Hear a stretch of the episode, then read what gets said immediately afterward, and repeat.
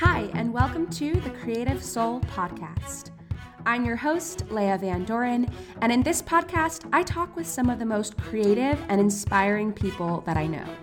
From hearing about their process to what holds them back from creating, routines and rituals, to the intersection between creativity and spirituality, you'll hear from writers, actors, singers, dancers, musicians, painters, multi passionate creatives, and anyone else who considers themselves a creative soul.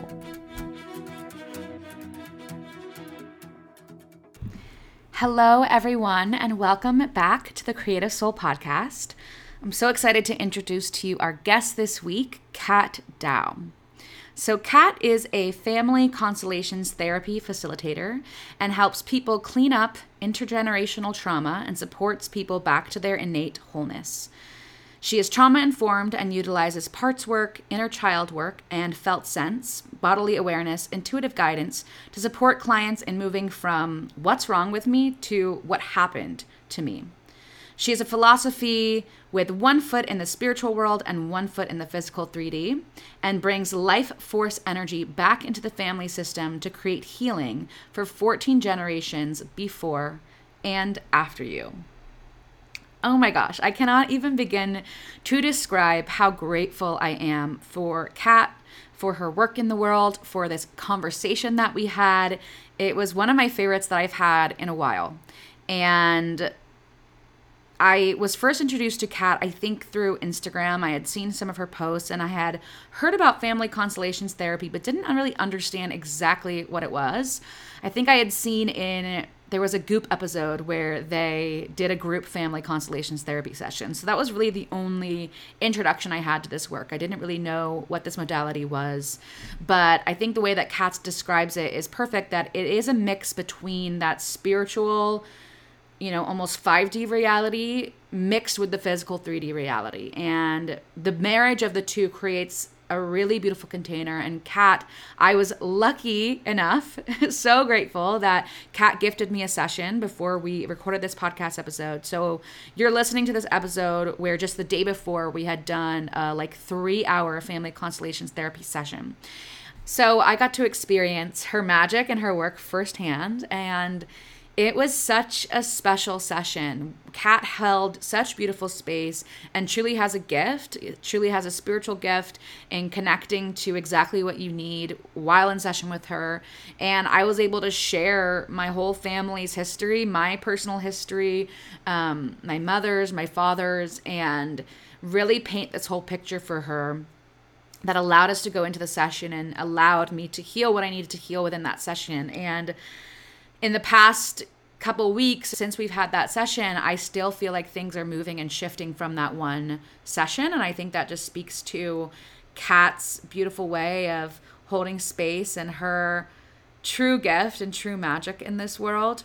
So, in this episode, we will get into what is family constellations therapy, why is it used to heal generational trauma. Uh, we talk about facing what we society likes to deem quote unquote negative emotions and how to move through more difficult or more dense emotions. Kat's shares her personal story, which I find really inspiring and empowering. We talk about epigenetics and how that affects trauma, and we just look at how trauma is passed down from our lineage and what we can do in today's present world as millennials, as part of the Gen Z uh, generation, but what we can do generationally to not only heal the generations that came before us, but heal our mother lines and heal our future generations. So I truly can't underestimate, I think, the power and the impact of this work. And if you feel called to it, if you have that little inkling that Kat did, um, or a big inkling, definitely encourage you to reach out to her, book a session with her, find out more information to see if this work calls you. So, that all being said, I'm excited to get into this conversation with Kat Daou. And hello, Kat. Thank you so much for joining me on the Creative Soul podcast. Hi, I'm so excited to be here. Just feel like so ready to continue sharing our time together. We've had so much time together already. It's like just feels like two girls hanging out. I know. I literally was telling my fiance yesterday, I was like, I did this session with my new friend Kat. I mean, I feel like I know her. I feel like I've known her for years. I'm like, she's definitely going to be a new good friend. And he's like, yeah, that makes sense. So I am excited to just continue the conversation today. But I want to start off with the first question that I ask every guest when they come on. And that is, what is currently fueling your creative soul? Oh my gosh, that is a beautiful question. It's actually a newer journey for me to be able to even understand what that means for me because I'm going through this really beautiful reawakening in my womb and the realization of or the realization that I have shut down my creative expression through my womb through my lineage is is something I'm learning more about right now. And so when you say what is fueling my creative soul right now, it's this reawakening of accepting and loving the fact that if I want to be truly in my wholeness, if I want to be who I came here to be on this earth in this lifetime, it's about fully expressing myself no matter what. Obviously in a healthy and safe loving way or maybe sometimes it's sacred rage and i get pissed and i scream in a pillow. It doesn't really matter. But the point is is letting myself feel everything in me. And so that is really what's fueling me right now. And that also you know ties into having a deeper relationship with my body and letting my body be the energetic conduit of like what do i feel like doing today? You know do i feel like wearing sweats and not wearing any makeup and taking client calls and making content? Or do i feel like you know dressing up and looking cute? And it's just it that's such a surface level of it but that's kind of what is a small example of me expressing myself in the world. And when i feel like i can fully express myself in in my life then I feel like I can be creative and I can be a conduit for what wants to be created through me. Mm. And a lot of that is my connection to my creation center, which is my womb. Mm. Oh my gosh, what a beautiful answer. And I love that you're check like that journey of checking in with your body and fully embodying being a human. And you said this word wholeness, which I think I I I mean we've I feel like we've all heard that word, but I'm curious, what does wholeness mean to you? What is that? Mm. What is, yeah, what is wholeness? To me, if you would have asked me a year ago what wholeness means or two years ago, I would have said wholeness is being fully healed and fully happy and positive and loving all the time. And that's bullshit. Love, wholeness is being the entirety of who you are as a human on this earth. The good the hard to look at the what the stuff that feels ugly the joyfulness feeling the full spectrum of your emotions mm. feeling the full spectrum of the sensations in your body. And wholeness to me also is accepting that we're going to go through ebbs and flows in life which are all different expressions of who we are. But at the end of the day we have an opportunity through those things to live our truth. And that is wholeness to me, is when you're living in your truth. Oh my gosh, you are magic. Everything you're saying is just like exactly what I needed to hear. And I think what people are listening needs to hear. Cause I am very similar where I feel like I had a very like toxic positivity mindset where I was just like, life is amazing and beautiful all the time. And I wasn't giving myself permission to feel any what I deemed like quote unquote negative emotions. And I realized that even when I was having a day where like sadness would come up or grief or anger, I would judge myself so hard for being, you know, in that emotional period and kind of like, well, look at my life. Everything's amazing. Why am I feeling sad? But you don't even realize all of the emotions that if you know if you hadn't felt it your whole life it's going to be stored in the body and at some point it needs to come out and if you don't let out those emotions that's what leads to physical dis-ease and illness and you know aches and pains because our bodies and our emotions like are always speaking to us and if we don't let our emotions move and our emotions really are energy in motion then they're just going to stay stuck in the body. So i'm really curious like what has your journey been like with coming to wholeness, with moving emotions through your body. What has that been like for you? Before we touch on that, I want to touch on something that you said which is so profoundly wise and true. It's it's that part where you said if we haven't been feeling our whole lives and we start to feel again, mm. it feels really intense, right? Like I don't remember exactly what you said, but it, that that was so that's so common for a lot of us who had toxic childhoods toxic dynamics within childhoods, even parentified with our parents and mesh with our parents. You know, when we find our own sense of self, which we never had before, those feelings that come with having our own sense of self can sometimes feel super spirally. I remember like when I started to just have my I got divorced 3 years ago and I lived on my own for the first time in like 10 years and before that I was with my family. So really 3 years ago was the first time I ever lived alone. Wow. And I remember living alone was hard for me because I was always around people. I'm the oldest of 5. So it's like I was always just surrounded by people. So I remember when I had like my first like really sad day in my apartment by myself and I was like alone, I fucking spiraled. Can I cuss on here? Of course. okay.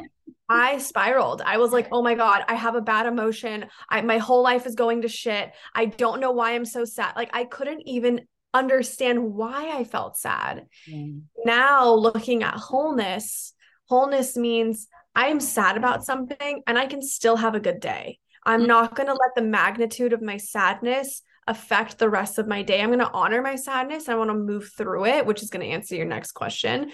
But like I I also can look at all the other parts of me in my wholeness that are also joyful and loving and mm-hmm. peaceful and whatever. And i can honor all those parts of myself without letting myself spiral because i have one bad feeling. You know what i mean? But the if you're new to feeling your feelings that one bad feeling is going to feel like the end of the fucking world. And it did for so long for me.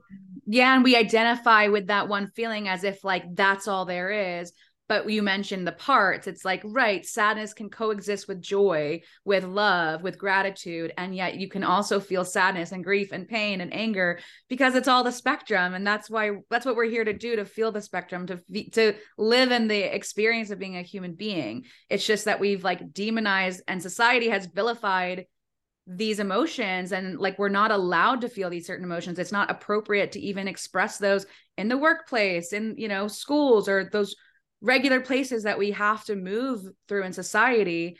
So that's why we can feel bottled up when it's like, why can't we just express healthfully, healthy, healthfully? Yeah, yeah. healthfully. healthfully. Is that a word? I don't know. I, I think so. so that uh, that could you repeat that other question that you asked Dan because that was so yeah. beautiful. Yeah, going back to I I want to hear more just about your personal journey with you know moving through negative emotions or what was your journey like to discovering parts of yourself to you know and i don't know if we're ever are we ever completely whole? I don't know. I don't know if that's if that's the journey. Maybe it is for others and maybe not for some others but yeah curious what has your journey been like on this path of discovering family constellations therapy and what has that all been like for you? So every therapist that i well, to answer your question, yes, we're always fully whole. Mm. Because remember, the wholeness is all the parts of us. Oh, I love that. Yes. So oh. we're always whole, no matter what. But every therapist that I have ever been to, and I've been going to therapists since I was five years old. Wow. So when I was five years old, I had a problem of compulsive lying because I didn't feel seen by my parents. I didn't feel heard by my parents, and I got lost within the chaos at home. So I started lying to people about things because I think one day I lied that my mom died in kindergarten, and someone was like, Your mom's upstairs in church. Like it was this, but it was like this.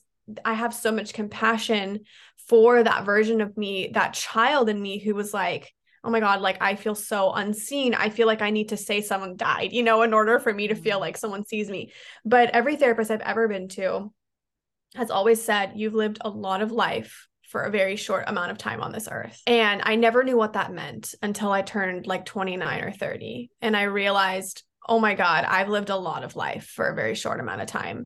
Mm. On the outside, my life looked perfect. I came from a wealthy family you know, my dad was very entrepreneurial, run successful businesses. You know, my mom was the nice housewife and you know on the outside it looked like why would you ever have a difficult life mm. on the inside i struggled with an eating disorder from fifth grade until 24 years old, on and off, and eventually had to go to an outpatient facility at UCSD to get help, which actually only made it worse. And the thing that ended up healing it was yoga, of all things. And then I just grew up in a very toxic home, you know, and I don't know how deep you want me to get into this, but I, I can go as deep as you want, I guess. But, you know, my mom grew up, my growing up, my mom had manic depression. And so you never really knew what was going on with her. You know, you never knew what was really happening in her own world. So as kids, we're all a little bit narcissistic and selfish and that we think that everything's about us, right? Mm. That's just as who we are as children. And we develop out of that hopefully with time. And I never really knew, you know, if my mom was mad at me or mad at someone else. And so I started to take things really personally. I became hypersensitive to everyone's emotions and became a very big empath. I'm a huge empath and can feel I'm hypersensitive to people's, you know, movements or thoughts or their way their eyes move or their body language or the tone of their voice changing because I always had to be on the defense of like, Uh, is she mad at me? Is she mad at something else? Did I do something wrong? Did I say something wrong? It's kind of one of mm-hmm. those where you're walking on eggshells all the time and then my dad god bless him is grew up in lebanon has war trauma from from childhood in lebanon and basically has lived in survival mode his whole life. And my dad handles conflict different than my mom. My mom shuts down and you don't hear from her and she has her own stuff. My dad on the other hand will explode for 20 minutes and then he'll hug you and say i love you so much. I'm so sorry. I, I don't you know mm-hmm. you're you're my baby. You know what i mean? So i grew up in a very extreme environment. Mm-hmm. and so that paired with the the eating disorder, paired with the chaos of the dynamics at home, paired with being the oldest of five siblings and always isolating myself, escaping, I started to struggle with depression massively. Anxiety. I was put on antidepressants at 16 which you know is like i do not condone that now at my age but you know at 16 i was desperate for help. And i was basically suicidal on and off from 16 until 27 when I got divorced or 28 when I got divorced. Wow. And you know, I when I would hit my lows, they would be so low Mm. And it was almost to the point where someone would cr- cut me off on the on driving and I'd be like there's no fucking point in me living right now. Like no one this person doesn't even notice I'm here. It mm. was such a low of like not even seeing myself, not loving myself, not accepting myself that it was it didn't matter what happened if the slightest small bad thing happened, it just reaffirmed the story in me that you're not valuable, you're not good enough, you're not worthy, no one cares about you, no one wants to see you. And so I hid my eating disorder, the depression, the anxiety, the medication I was on. I hid everything from everyone. In fact, when I went to the outpatient facility for my eating disorder, my family was like, You don't have an eating disorder. And I was like, No, no, I've had one since fifth grade. Oh. Like, no knew. So, uh, part of that was me being in denial part of it was also me hiding it out of shame.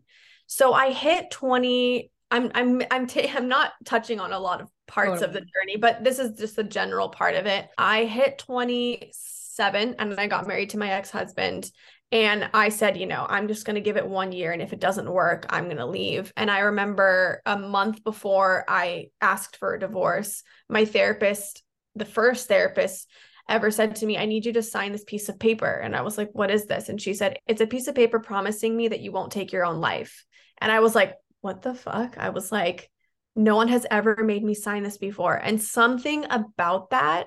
Wow made me realize that like this is actually really serious you've been struggling with this for like 10 years now like what what are you like something is wrong here and I said, Why do you want me to sign this? And she said, I think you're in a toxic, abusive relationship. I think you have stuff to heal from your childhood that you're not looking at. Your eating disorder has it manifested in its own ways. You're severely, you're severely depressed, you're severely anxious, and you have no purpose. Mm. And you're living your life for everyone else. And I was like, okay. So, so which one do we address first? Because I feel like my life is fucked right now. So anyways long story short i i signed the paper a month later. I asked for a divorce. I it was an easy divorce. It was amicable. We got divorced you know 6 months later. I moved back to my hometown in san diego and i was i got a promotion at my old job and i was like this is going to help. This is going to help. This is going to help. And it didn't help. In fact it made it worse because it was almost like the job was a mirror for me being like this is not for you. And the more you invest yourself in this the more you're going to see that this is not for you. So every time i would dive deeper into that job the more it would reflect back to me that this is not for you and you're unhappy. And so it was almost like it was like grasping onto nothing. And i remember i was crying on my bed in december of 2020 and i i cried and i was with someone a previous partner at the time. It was a short quick relationship but he was sitting on the bed with me and i said i don't want my pain to be for nothing and i feel super alone in life and i need i need a i need a way out. I need someone to show me that like my life is worth living and that all this pain that i feel has a purpose. Mm. and literally 2 days later i went to go visit my cousin and i said i think i need a life coach and she was like, okay, well, I actually have someone for you. There's this woman named Carrie Gagne. She is, you know, she does coaching basically. She specializes in this thing called family constellation therapy, but I don't think it's going to work for you because it didn't work for me. Like it, I, I actually didn't even like it. She just ended up doing readings for me every month and doing tarot card pulling and coaching and all of that. And she was like, but just schedule, like, just pay for it and see like what happens. Like, just you have nothing to lose basically. And so I was like, okay. So I contacted this woman. I did coaching with her. I initiated the coaching with her, and January 20th was like our first session together. And I do I knew nothing about family constellation. I didn't research it. I didn't Google it. I thought it wasn't going to work for me, but I was open to whatever. And so I did my very first one with her. And I remember I cried for like three days after. And I was just like, everything that I am struggling with is not mine. The eating disorder, not mine. The toxicity I grew up in, not mine. The dysfunction in relationships, not mine. The suicidal thoughts, not even mine. Like nothing about me and what my pain is is mine. It's truly like generational that has in a sense become mine and i'm putting air quotes but it's really not mine. And it's actually not even my parents and it's not even theirs. It's just intergenerational stuff that gets passed down unintentionally which is the most important thing to remember and mm. so I, it was either after that one or the second one that I did that I was like, this is what I meant to do with my life. Like I need to, I need to help other people do this. And since that day, I shit you not, I have not struggled with one suicidal thought. I have not struggled with depression in the least. I mean, I've had moments, but like not what I used to struggle with. And so it was kind of this moment of my soul me as a human finally listening to my soul. And it was that meeting point between my human experience and my soulic experience where I was like, okay, I do have purpose. My pain can mean something. And not only that, I get to help other people not feel this way anymore too. So that's like the long story of what of what I how I found what I do now. Oh my god, thank you so much for sharing that and it just this story is like miraculous in a way. It just speaks to i mean if you didn't believe in a higher power before it's like how could you not? Because for you to get to that point and then for your cousin to you know that synchronicity of someone randomly knowing something about this healing modality that you've never heard of you take one session and it's like i'm literally getting chills as i'm saying this because i did my first session with you yesterday and it was like I was like, this could change my entire life. Like this, this woman right here who's sitting right in front of me on the Zoom screen, like she could have changed not only my life, but my ancestors' lives, like everyone in my family's lives, my parents' lives, like generations and generations and generations of people, which like that impact to even comprehend that sense of impact is crazy and then to even think about how it came into your life and what a place you were in when it came into your life and for it to kind of literally flip your life upside down and for your life today to look so different than what you probably experienced for the last you know 3 decades of your life is just miraculous. And it just speaks to all of us having a purpose here on earth and like all of us really truly being here for a reason. And i think you had said this to me before when we were not recording, but just that idea of like none of that was yours. And I think that, and I, I think we've spoke about this too, but I've really been thinking about this a lot about millennials as a generation because I think we are in such an interesting time in history where we have our parents who maybe they're like the boomer generation, we have us who are millennials, we have Gen Z who are on a whole different level and then you know the younger generations. And it really does feel like millennials are here to be the pattern interrupters to be the cycle breakers to heal the trauma that has not been healed for thousands and thousands of years for generations upon generations. And that is not an easy task. It's like that is not an easy task and we are so ready for it. Like we it's time. It just the time is now so I like I it's like that battle cry. Like I feel like ready for the revolution and what an important part that we're all playing in diving into our stories, diving into our families' histories, because that is the patterns that we need to interrupt. So we do not, so we it, like it stops with us. It stops with us and it's stopping with you. It, you're not going to pass that on now to your children and their children. And it's just, it's really kind of a beautiful moment in history.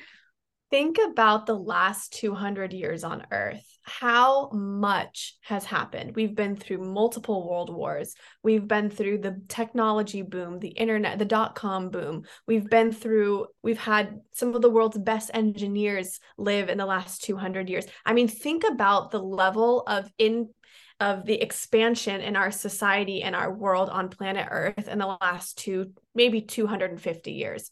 I mean, we literally went from rural ass shit to like your a phone scans your face and can unlock a phone. Like, what is that to me? You know what I mean? Like, now you go to Amazon and they scan your hand and like you're done. You get, uh, you know what I mean? Like, think about the beauty of all of that stuff that's happened, but also think about the trauma that people have gone through the war trauma, the immigration trauma, the ways. I mean, my point is, we've excelled so quickly in the last 250 years that at some point there's going to be trauma. And what I find is that in family constellation, like, yes, there are things that we go back three, maybe the, the farthest I've gone back is a possible fourth generation of family constellation. Mm. But we're really looking at my our grandparents and great grandparents generations. Mm. and what happened in the world in their world that affected them at the time that we are now choosing as millennials as a society as a generation we're not doing this anymore. Because what's so beautiful is if you look at i don't know if you believe in the idea of spirit babies i do but yeah I so I had a conversation with one of mine like last week. Yeah, so so exactly. And so I know that this next this generation beta that's like about to be born in the next year or so or or maybe starting now they have a very very specific purpose coming back to earth they need to come through clear channels that are not tied to any karmic you know stuff so that they can create the new earth mm. and so we have a responsibility as millennials to our future generations so that they can create a new earth that is far different from the earth that we're seeing today because there's so much that we need to you know fall and collapse and be rebuilt we need to be clear channels and healed and not carrying anything from the past so mm-hmm. that we can move forward and give these new souls an opportunity to be the heroes of the story because ultimately even though we're the ones that are burning everything down well what do you do after that? You need a generation that's going to build things back up. And so it's not only in service to the past what we do it's in service to the future. And you know i mean i believe in reincarnation so i don't want to reincarnate into a world in 100 years where the same shit's going on. I want to reincarnate on a farm in Colorado. Like, I just, you know what I mean? Like, I want to live off the grid. So it's like, I want to create a world where that's possible. You know what I mean? Yeah. Yeah. That's so interesting what you were saying about trauma, like the amount of trauma that has happened in the last 200, 250 years, because I think we do see a lot in talk in the mainstream now of like healing your trauma. I feel like that's, something that's talked about now that our parents definitely were never talking about you know they just kind of suppressed everything and you know through addictions i feel like that's how they dealt with their trauma. But i and i because i kind of was thinking like oh is all this trauma like part of the human experience? And i've even had that thought of like you know, well, we can never really be fully healed. And, you know, no matter how healed I am, and when I'm raising my kids, like they're still going to experience some form of trauma because as a child, you just can't get all your needs met. It's just not I think humanly possible. And maybe there's maybe it looks different in a different world. But I feel like I've had that line of thinking of like, well, no matter what, everyone's gonna have trauma. You're all gonna have to deal with your trauma. But I think what I wasn't realizing it in that picture is like, well, no, you're right. Look at the last 250 years. Look at all that's happened. And of course, that like it's all part of the human story of like, you know, right. We were living in villages and maybe there was some interpersonal stuff or who knows what they were experiencing but all of that is like grand scale trauma that's affected everyone on earth like whether you want to acknowledge it or not so that yeah that piece is really interesting to me that's just the way i have to look at it you know what i mean yeah. it is interesting you know when we're in family constellation sessions the first two to three yeah, I'd say probably the first two to three that I'm doing with a client, we're really only putting mom, dad, and you into the field mm. because mm. there's there's most of the trauma that we experience happens between it's I've heard different ages, but I think it's between zero and 10. I know the brain is the most like moldable between like zero and three. That's when like a lot of the subconscious reprogramming happens. But in your, when you're in a constellation for the first time, you know, you're really dealing with stuff from like zero to 10. And that's the trauma that will come up the most to be healed. And so we have to look at you, your parents first, because that's your direct impact on your life, right? Mm-hmm. And then once we look at that, then we can kind of venture into going into you know past grandparents great grandparents generation. I have a client who has given me permission to talk about this but she came to me. She said i have a deep fear that i'm going to lose my husband one day and i don't know where it comes from but i've had it my whole life. It's like okay. So we dove into her family history. Well it turns out that her grandma was married to a man who died in the war unexpectedly and they were either engaged or married. There was no marriage documents so we're not sure but she lost him unexpectedly. And then after that struggled with alcoholism you know chain smoking and married this guy who became a workaholic because he was trying to escape her. And so there's this like dynamic of like oh i wonder where this comes from. Well let's look back a yeah. couple generations and see what happens and why is it manifesting in you even more interesting is that when you really un- do undigging and we've done multiple sessions together she has realized that this loss that her grandma went through she carried that loss and projected that onto her husband but also onto her kids, who is my mm-hmm. client's mom. And so her mom has a theme of loss in her life. Yes, has it manifested differently? Absolutely. It looks differently than grandma's does, but mom has her own theme of loss. And so mom then raised my client to hold on to the theme of loss that's not not that's not hers so then all of a sudden my client's like i'm afraid that i'm going to lose all the people that i love we go back to grandma and we realize that that programming started with grandma because she went through something traumatic Whoa. I love how you can kind of trace those patterns.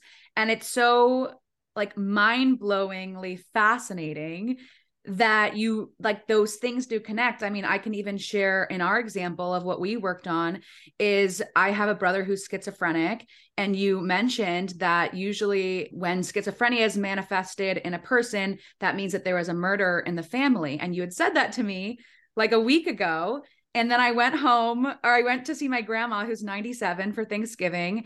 And she told me that her great, great, I think it's great, great, great grandfather was murdered during the Civil War. And like, I, I, whenever you had said that, like, oh, wow, I've never heard of a murder being in the family. Like, I don't know. I'm sure at some point someone was, but it's like, no, only three generations back, there was a murder in the family. And you see how that connects. And then even, you know, more so after that, it's like her dad was the youngest of eight kids and he abandoned his family when she was like 16.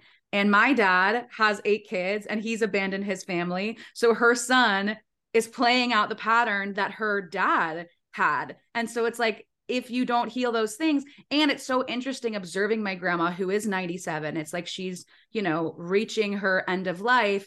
And you can see when you don't look at this stuff, when you don't heal your trauma, how that truly never goes away. And I look at my grandma who still has issues with eating disorders, who mm-hmm. still ha- doesn't believe that she's worthy, doesn't believe that she's beautiful. Like she always says such negative things about herself and is just holding on to so much guilt and shame from the past that is still like, you know, really buried underneath there. And it's just, it's such a stark example of like me being almost 30 and looking at my grandma who's almost 100 i feel like we're both kind of in those saturn return times. I she must be in like her third saturn return i think. So it's like yeah that doesn't go away if you don't look at it and you can be on your deathbed and of course her journey's her journey and i'm hoping that whatever i'm doing now will also help her and help free her too. So i mm. trust that but it's just so wild that you can really trace those patterns and it doesn't even make sense and then sometimes it does all make sense and it's just like mind-blowing.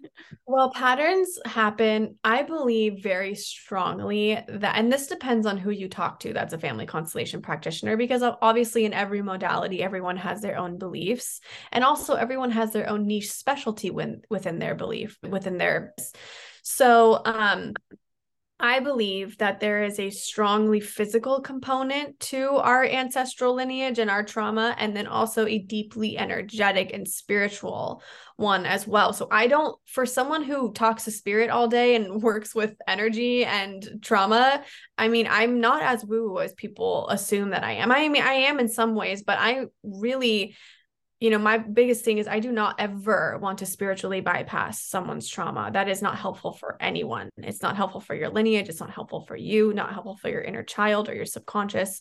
So, a lot of my practice, a lot of my work, a lot of my training comes from parts work, comes from subconscious reprogramming, it comes from embodiment work. I'm trauma informed. I have to be trauma informed. So, there's there's two ways that I'd like to think about patterns and the first is, like I said, having one foot in the spiritual. And that is the energetics of what happens in a family system. It's the, love that gets passed down. It's the fear that gets passed down. It's the the way that we look at it in family constellation is that when family constellation is there to restore hierarchy and order within a family system, meaning you belong in the front of your family line because that's your proper order, and everyone comes behind you, and their trauma also is supposed to stay behind you, not you leading the way carrying the backpack of their trauma, right? And so that's why in the constellation, I had you put your paper in the front so that you can move the line forward. But in a healthy family system with no trauma, which doesn't exist, but our goal is to bring life force energy through the family system without any kinks in the hose, quote unquote. So when a trauma happens, a kink forms in the hose, the trauma gets stuck, and then people get stuck behind the trauma. So imagine it's like a knot, and the water just keeps backing up behind it, and nothing can flow through. That's mm. the energetic part of it. Life force energy, consciousness, love, God, whatever you want to call it, has the ability to flow through everyone in the system so you can be your own person, have your own beliefs, have your own sense of self, have your own you know purpose and your sole purpose on this earth without carrying the trauma from mom and everyone behind you right so that's that's the spiritual part of it the physical part of it is something called epigenetics are you familiar with that at all a little bit, but I that was one of my questions for you if you wanted to kind of explain it for people listening. So, epigenetics is the idea that your environment shapes your genetic formality more than your DNA, like more than your genes. Like, what's the best way to describe it? So, when people say, Oh, I'm going to have hypothyroidism because my mom had it, my grandma had it, I'm born this way. It's just something I kind of have to accept about myself that I'm always going to struggle with this. Not the case not mm-hmm. the case. And I know that's controversial to say, but epigenetics is a scientific proof that you can change your g- genes and you can turn them on and off based mm-hmm. on your environment. So it and that that is that changes things 14 generations behind you genetically and 14 generations in front of you. So if you can continue that positive switch in your genes forward moving forward i mean it can impact up to 14 generations in front of you. Whoa. so epigenetics is literally the idea that you're never stuck or cemented with the things that you were given. You can actually change them. You're not stuck with the body type that you were born in. You can change it. You're not stuck with the depression. You can change it you know and and even even to go in deeper you know there's studies coming out now saying that depression is not a chemical imbalance. Chemi- it's a it's an autonomic or it's a yeah it's an autonomic it's a nervous system response. So mm-hmm. basically basically you're not there's nothing wrong with you. It's like the the point of it. There's nothing inherently that's when we come back to wholeness. There's nothing inherently wrong with you. You are whole in all parts of you what is the environment you were raised in? And mm-hmm. how is we talked about this yesterday with you for some reason it was like a big theme with you. What are you still holding from the past? And this is with everybody but for some reason it was like a really big theme coming up for you yesterday. I feel like you needed to hear it. It's like what are you holding on to that's not yours anymore? Mm. and let's let's clear it up because it's possible.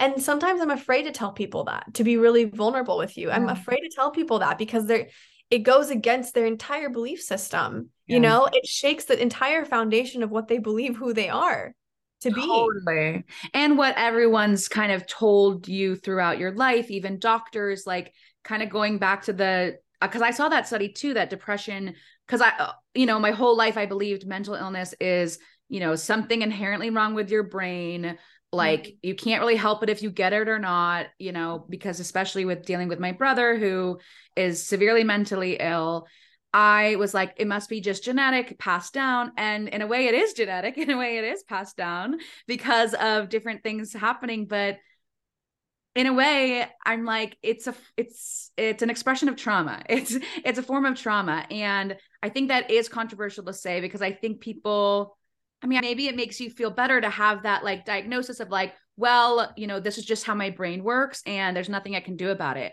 But how mm-hmm. empowering is it to, you know, what you're saying to your point of no, you actually can change anything and you don't have to live in the stories that you've been living before, the the stories that you've heard like there are so many the, the beautiful thing about earth is that there's so many multiple realities happening at once and you truly can choose your reality and even when I say that, it's like kind of mind blowing because I'm like, well, can I? Can I just change it? And it's like, but you can't. You really can. And yeah, I feel like stuck with anything. Totally. And it's like sometimes it is a process. And of course, like I think for myself, even as I'm saying this out loud, I'm like, yeah, I feel like I am on a process and there needs to be those steps of the journey. I can't just wake up tomorrow and be a different person. It's like, no, you have to look into the shadows. You have to look into the dark.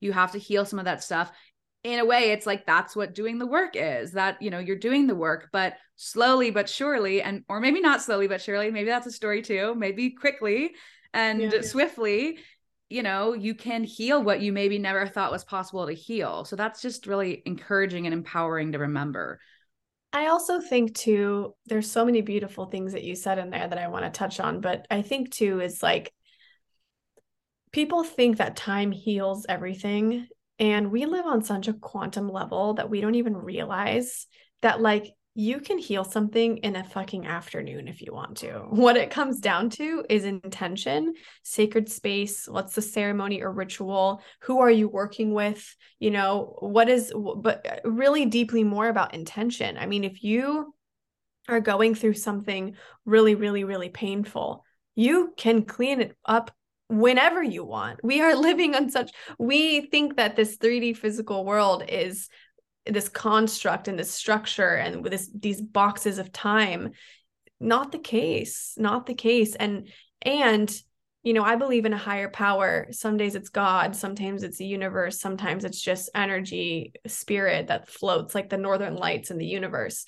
But like there is an energy out there that loves us so much so much. We cannot even fathom how loved we truly are. We are created out of love. And so, why would, if at the core of of, of us is love, would we ever think that we cannot break free from the molds that we society puts us in why would a god or a higher power ever create beings that couldn't evolve the only reason i this is controversial to say, but I really believe one of the only reasons humans reincarnate back on this planet is to evolve. We're here to evolve as souls, and that has to happen with love. And at the same time, oh my God, the weirdest thing just happened to me right now. I like lost my, I literally felt like energy went in my ear and like came out the other one. It was like someone was right here. It was so weird. I like was on, I was going to say something else. Oh, this is what I was going to say. That yes, it's important to look at the shadows and the darkness, but don't become too obsessed with looking at how bad you are because that's what I did. Mm. In my work, I literally I've spent the last 3 years cleaning up so much stuff I have spent the last three years looking at every single part of myself, every single part of my parents, every single part of my ex husband. What was mine? What wasn't? What was mine for my parents? What wasn't? I mean, I went so deep in the tunnel that I actually became addicted to looking at the, the things that were wrong with me. And mm-hmm. so I started doing that in my relationship. Okay, you know what? Things are too good right now. I need to look at what's wrong and I need to fix something because nothing can ever be good. Like nothing can ever be this good. And it can. and so my my biggest lesson in the last like 6 months has been to let the light in. And we mm-hmm. forget to do that. The light is why the light is really how we ascend. The light is how we receive. The light, you know, is how we grow you know and and and not to say that that doesn't happen in the darkness but if you're too obsessed like i was with looking at the dark all the time you're just going to put your subconscious or yourself in a mindset of something is wrong with me mm. and so that is what ha- i've learned about wholeness is like wholeness is there's the light and the dark within me and like they can both exist just like it's not healthy to only look at the positive and the light all the time, it's also not healthy to look at the dark all the time either. Mm-hmm. So it's about finding that balance between the two. Yeah, I love that you said that because I think that can be a really easy trap to fall into, especially for this generation that is really focused on healing and doing the work and going into the shadow side. I feel like you really can get stuck in that and uh, it's so funny when you when the that moment where you said something kind of went into your ear and out the other i was going to ask you about you were talking about love and so i was going to respond about something that i did realize about love lately because i realized that i had this f- phrase come up recently in like my healing process and the phrase was what happened to me was not love what happened mm. to me was not love and even when that came up i was like i don't know what that means like you know and then throughout a process i looked at it. And i think what it was is just that you know the way that i was raised in my family system with my parents i thought that that was love like that was what i experienced as love. And i had this moment where like i opened up to divine love and to god's love. And i was like whoa i can't say that i've like like whatever happened to me was not that and it's just kind of been a really beautiful journey of like coming back to love, coming back to wholeness. So I wanted to respond on that. But then the second question was about your relationship with spirit because I think the way that you talk about spirit and the way that you allowed spirit to work through you in our session yesterday was so beautiful. And again, I'm getting chills as I'm saying this because part of the session when we did the healing statements, I was so grateful that you were able to share the healing statements and I was able to like repeat after you because I think it would have been so hard for me to muster up the courage to say what I needed to say and for you to be there and just kind of like giving it to me was so like that was that exact support that I needed. And I was mm-hmm. just like, my mind was blown because I was like, how on earth did she know exactly what I needed to say? Like, how did she get it like that? And I'm snapping my fingers because it felt like that. Like, I told you my family story and you just understood and you saw and you knew. So I was so curious to hear about your relationship with spirit. How did you de- how did you develop your relationship and how did you learn to trust it? Because I think that's the part that we can get stuck on of like how do we trust that voice? That sound came in my ear and came out again. I think someone's here right now. It I laugh and I hear them laughing because they're just like, "Oh man, if you really knew." So, my introduction to spirit was I've been talking to spirit without knowing it for a long time. And I just thought it was my intuition, which, you know, it's fair to say that there's different, they can speak to you through your heart. There's clairaudience, clairvoyance, claircognizance, which is the knowing is like just my, my big, my biggest one, but I also hear them too. They're so like, they're so funny. They're just like, tell them about how you just almost ruined our really I really almost ruined my relationship with spirit because of my codependency. Mm. But so, yes, please hold on. So basically, I have a funny relationship with spirit. I don't, there's a lot of people that have relationship relationships with spirit that are very much like the beginning of my relationship with spirit.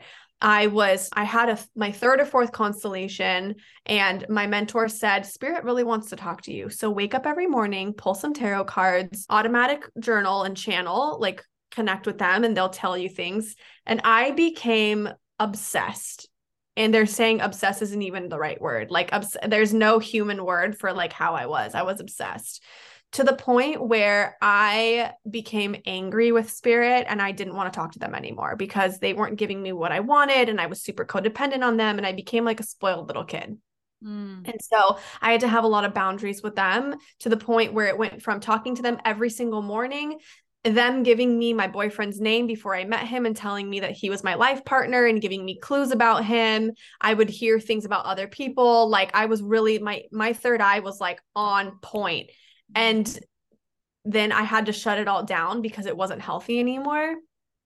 And only in the last I want to say like year because that lasted for about 6 months and then for like from like the second half of 2021 to like the beginning of 2022 i like really didn't speak to them that much only in sessions like that's it. And after that i was like don't talk i literally used to say like don't talk to me because like i'm going to misinterpret something you're saying my ego's going to get in the way my trauma's going to get in the way and i can't do that because it was driving me crazy. And it was only until about like march i want to say where like maybe actually yeah maybe maybe February or March, where I finally was like, okay, I'm ready to have a relationship with you again. But here's the thing like, I need boundaries. I don't want you to tell me things in my sleep anymore because I'm not sleeping. Like, I had to establish boundaries with spirit. But what that allowed me to do was have a more fulfilling relationship with them. And mm. so I wasn't talking to them 24 7 like I was before. It was more so like now I was relying on my intuition, I was relying on my heart, and then I would run things by spirit in a sacred space. So I do this thing after every constellation where I say, I have boundaries. I don't do constellations in my sleep. Like I'm setting my boundaries with spirit. No constellations in my sleep. I'm only willing to work with people who are open and willing to do their work. And also, no information outside of the sacred space and they listen. And they are there we have a funny relationship now where like i don't even know if this is answering your question but i mean if i were to answer your question properly i would say they're here to help you. They're here to guide you. They're here to support you if you are in a situation where you need guidance, you call on them. I did not do that. I was extremely codependent on them for things outside of the sacred space, meaning in sessions.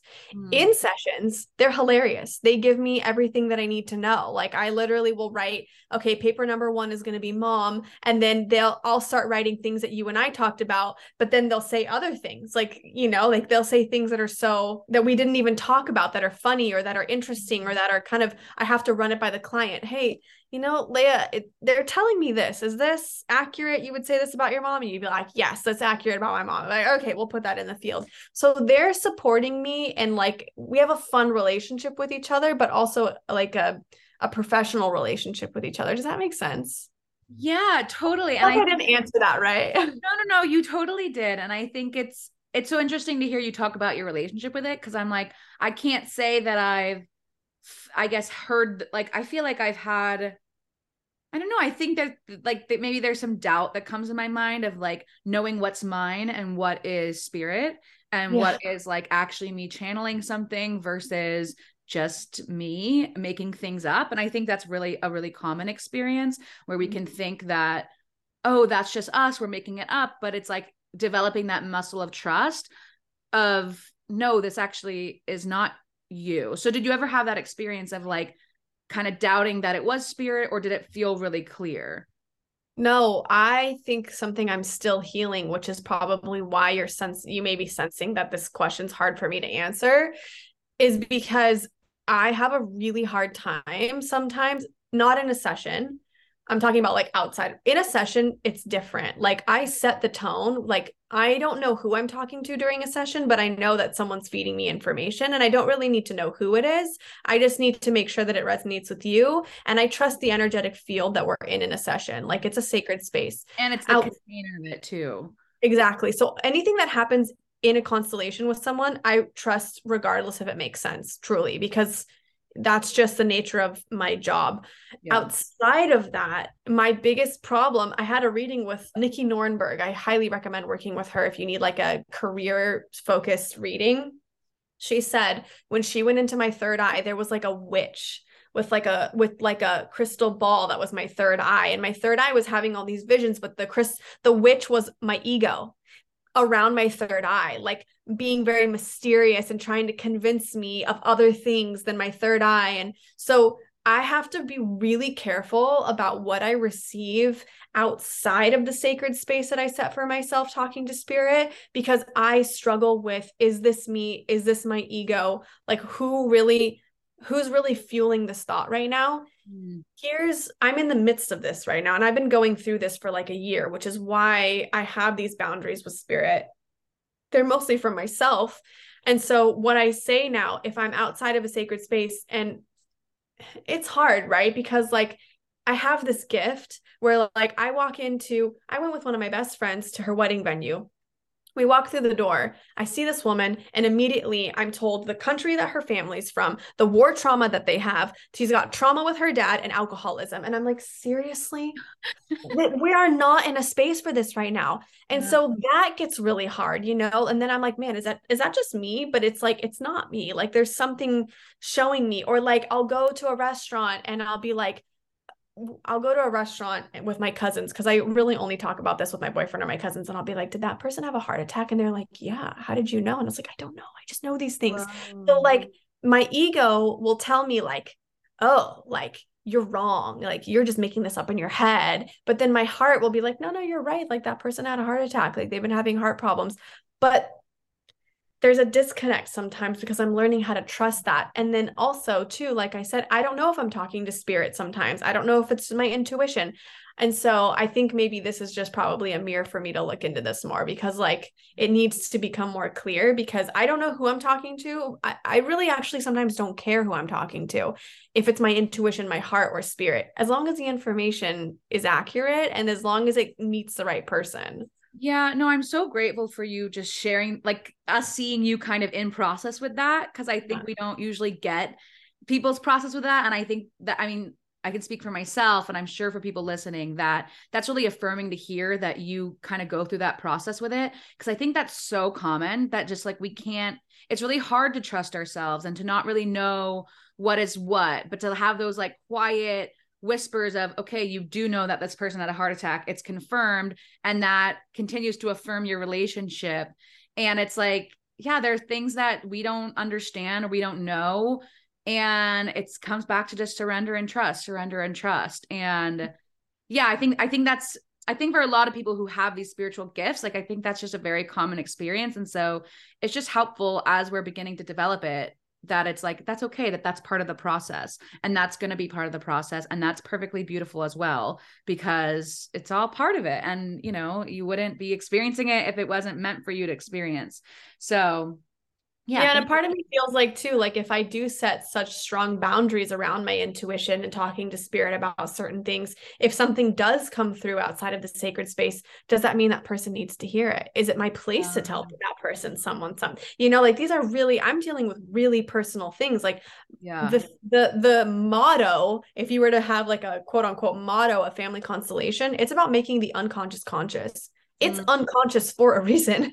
Like there's a reason people are not looking at it. It's too painful. So people have to come to me in order to be ready and prepared to look at this stuff. And if if I'm getting information outside of the sacred space without even it just like f- rushes into my consciousness, is it because that person needs to know? Is it because her dad crossed over and he wants to tell her a message. And for some reason i need to open myself up to giving that person a message like because i can speak to the other side too like in mediumship. So i'm just like i don't know.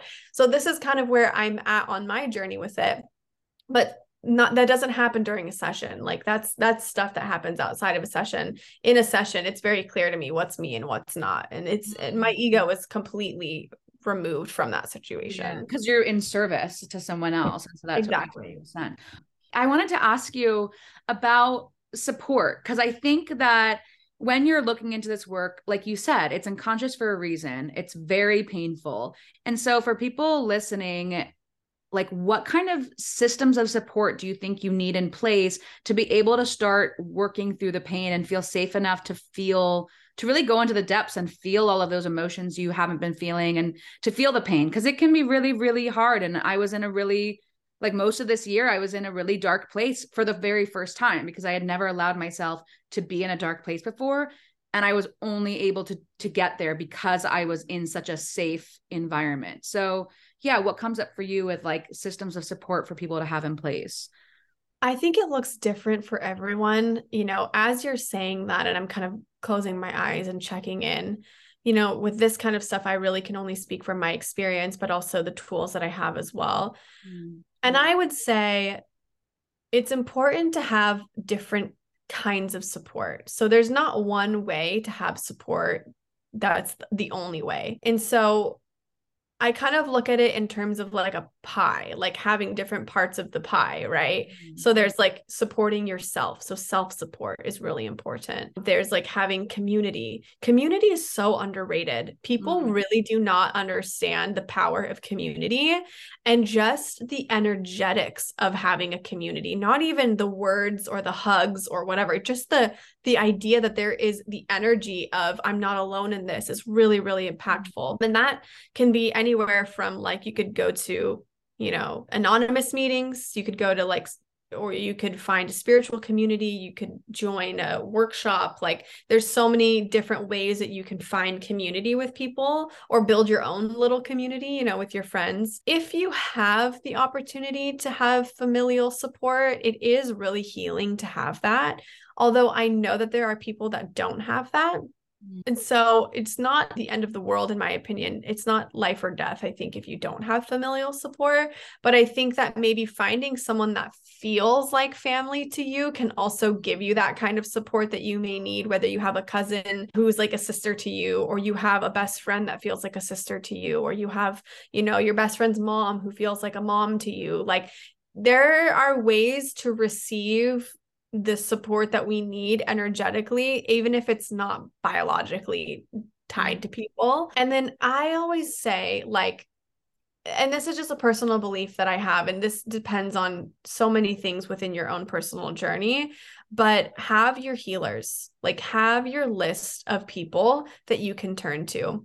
And a lot of people are very hesitant to spend money investing in themselves mm-hmm. and i will tell you that like i'm i don't even know how i'm not you know i'm not in any financial position to be spending a ton of money on myself but the money that i do spend on myself is worth spending because there's no better investment than investing in yourself. So instead of going shopping and buying stuff or getting a facial once a month or whatever it is that I would normally do, I'm taking that money and I'm investing it in a course, a workshop, a healing with someone that I trust. Like there are ways to continually invest in yourself that are the most supportive and beautiful ways because I really believe at the end of the day that we are the ones responsible for doing the work. We're not responsible for what happened to us, but we're responsible for healing it. And so we can't rely on other people to do the work for us. We can help, we can ask others to support us in community and with our friends and family. But like at the end of the day, supporting yourself through investing in yourself, no matter what that looks like for you, is going to be what really brings you forward, in my opinion. Mm, thank you. I'm, yeah, I love that you said that because I think the team of people, like gathering your team, and then also what you said about community, because I think that's one of our main issues today is that we feel so disconnected from community in our modern society. And it even reminds me of like thinking about our ancestors and thinking about the generations be- that came before us. Because we're so disconnected from them, we feel like we're isolated alone. When it's like when you feel the generations of people that came before you, you feel like you are part of the whole. You feel like part of the web of life. You feel mm-hmm. connected. You feel like you belong Mm-hmm. And that in and of itself, like in the work that I've been doing to reclaim some of my, some of my like ancestral lineage, connecting with the food that they ate or the plants that they had around, like that connects me deeper to earth. It connects me deeper to my life. Like it makes me feel part of the whole. So i'm really glad you touched on that. I have two more questions for you. Yeah. one is as you're doing this work and healing all of your family lineage, have you had to come up across like difficult conversations with your parents, or how have they kind of taken you doing this work? Has there been kind of any friction, or yeah, like how have the other people in your family system responded to you doing this work? They don't understand what it is, and that's okay they have an idea. Instagram is a great tool for this, right? Like my family members, a lot of them follow my Instagram page and so they see that I'm working on certain things and they they see what I'm studying and they see what I'm passionate about, but I don't think that they really truly understand the depth of what I do and that's okay with me. I'm actually so okay with that because this work is not the kind of work that you force on people. I mean, n- n- none no work should be forced on anybody but this is not this is work that calls you. You don't call on this work. Like this work finds you if you're meant to hear it. And so i don't really like feel the need to prove myself to my family that like what i'm doing is beautiful and worthy. Um you know i left my family's business to do this work. So mm-hmm. my family has a successful business in california in the alcohol in the wine industry basically and I left that job, a very cushy job with a great future ahead of me if I wanted it to do this work. And so, as supportive as they were, which they were incredibly supportive when I left, follow your heart, do what makes you happy. I can also imagine it was really hard for them. Like a mm-hmm. child leaving the family business, I was running the department I was in. It was incredibly successful and I was really good at it, but I wasn't in love with it. I wasn't feeling purposeful in it. And so there's there I have to understand their perspective too. So as supportive and loving as they are of what I do, they don't understand it and that's okay with me and I'm sure there was a little bit of disappointment when I left, but what it has done is it's allowed me to be so in my own truth and not do it for other people and not really care what they think about it that it allows me to kind of drop my guard with them and it's allowed me to be be more open-hearted with them I think me leaving the family business was part of like a my blueprint or my contract like it did something for me mm-hmm. on a mm-hmm. soul level that unlocked a lot of healing for me and i'm sure you know that would be hard for them to hear but that's part of my journey and that was part of that's part of my story is mm. you know leaving the family business of what everyone expected me to do in order to follow my own truth and come back to my wholeness through that truth and it wasn't like a fuck you when i left it was like a this door is opening for me over here and it's the unexpected door but like if i don't walk through it i'm going to regret it for the rest of my life mm-hmm. and i and i walked through the door so they've been supportive they've been loving they they've supported me in their own way do i wish that they would care to know more about it yeah, of course I do. Of course, I wish that there was more intention in asking me what it is and what I do and having more curiosity about it. But at the same time, I don't need that, but it would be nice. Does that make sense? Totally. Yeah. Thank you for sharing that. Cause I, it's, it's beautiful to hear how you went your own way and that it's okay that they don't understand because I think you're right that people will come to this work when they're called to it and it's working in ways that they don't understand that maybe even you don't understand but it's working in ways that's healing them as well and also honoring your inner child and saying like hey actually i would like to be seen for what i'm doing and in my purpose and for my family to recognize that so i totally i totally understand that and want to validate that in you because that makes total sense of like yeah your inner child wants your parents to be like good job i see what you're doing great job like great work which mm-hmm. i'm sure they do say in other ways but they have their own ways of doing it and i really hold on to those moments but i think if anything i mean this is something that you'll see in family constellation the more you do it is like you start to have a ripple effect in your family system. So like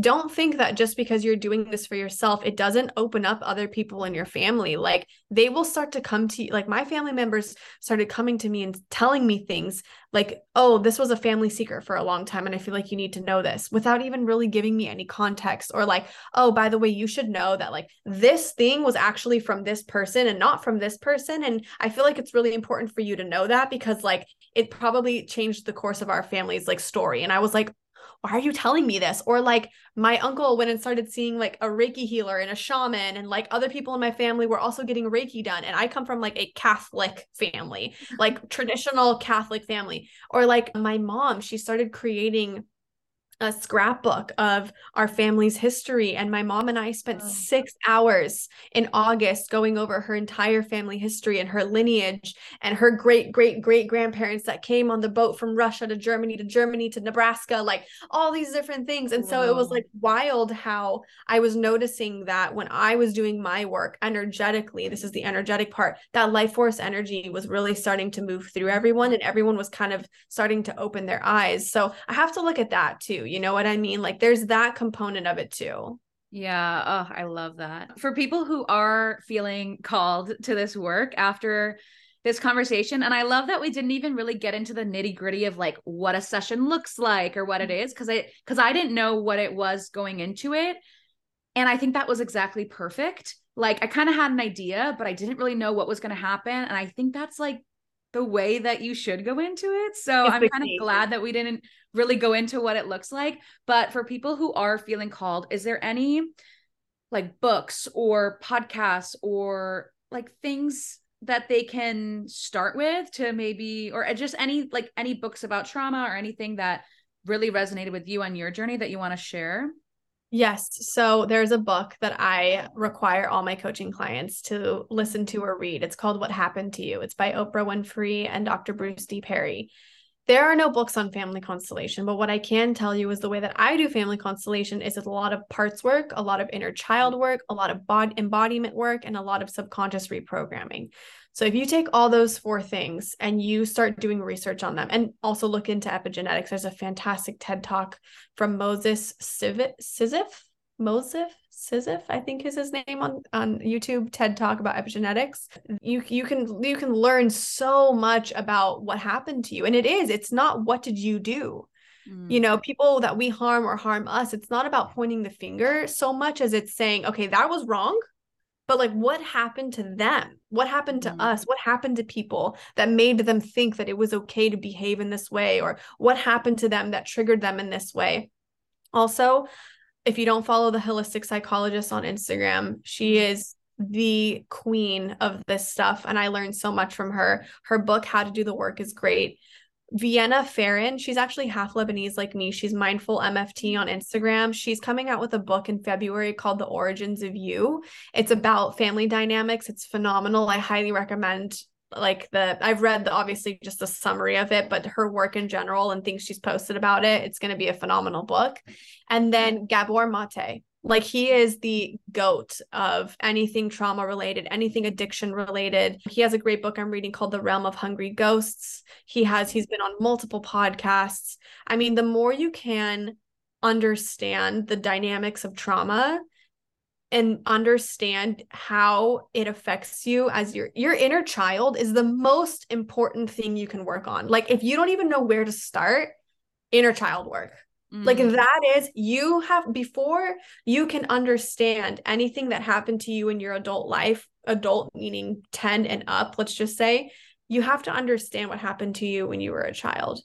Your the the the way you communicate, the way you interact with people, the dynamics in your relationships, the way that you show up with attachment in your romantic relationships, the bosses that you are drawn to, the jobs you're drawn to. I mean, everything in your life in my opinion, and Dr. Gabor Maté says this too, comes from what happened in your childhood.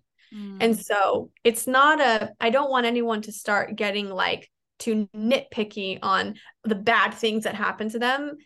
The most beautiful thing you can ob- do is observe. Mm. Observe what happened to you in your childhood. Get support. Find someone who's a therapist who's specialized in inner child work and parts work. Do family constellation. Get, you know, go to a workshop. Like, find people that can support you looking at your inner child so that you can understand why you are the way that you are, so that you can realize that all you were was taught to be and do things in a way that your parents thought was right and that may be not right for you anymore so you can be free from that moving forward. Mm, thank you. Oh my gosh yes yeah. we'll put all of that in the show notes. Yeah. and then where can people find you connect with you? Where can they book a session? They want to know more about your work you can follow me on Instagram. My handle is at heal underscore with underscore cat. And then my website's just called Heal with Cat, and cat is with a K. And really that's my only two places of of discovery, I guess. Mm. I keep it simple. Awesome. Thank you so much, Kat. I'm like I'm so grateful for you for meeting you. You were in my sphere for a while. I was following you on Instagram and was loving what you shared. And then I reached out to you because I was just like, you, I, we need to be friends. And just again, the session that I had with you, I think will be life changing for not only myself, but for my ancestors and my future ancestors. So thank you for listening to your soul and like being brave enough to step into your highest evolution of self and for coming and evolving on this planet with me at the same time. I'm so grateful to be here with you. And just thank you so much for this conversation and for the ripples that you have created and that you that will impact for generations and generations to come. So mm, I see you. you. I honor you. Thank you so much. Thank you so much for having me on. And I want you to know too, like it takes a lot of courage to look at these parts of you and the only reason in my opinion that you were able to have such a beautiful experience is your openness and your willingness so mm-hmm. i am just merely a director in the background you you are the really the one doing all the work so i'm celebrating you and congratulating you and thank you for having me on Thank you. I hope you enjoyed that episode and thank you so much for listening. If you liked this episode, please feel free to share it with a friend and tell them what inspired you. Or if you'd be so kind, you can rate and review the podcast. And when you do, I would love to gift you my free guided writing meditation that will connect you to your creativity, yourself, and your spirituality. Just go on over to my Instagram at Leya Van Doren. That's L E Y A V A N D O R E N and send me a screenshot of your review, and I will send over the meditation. And I would love to hear your thoughts. Stay inspired, stay creative, and keep shining your creative soul.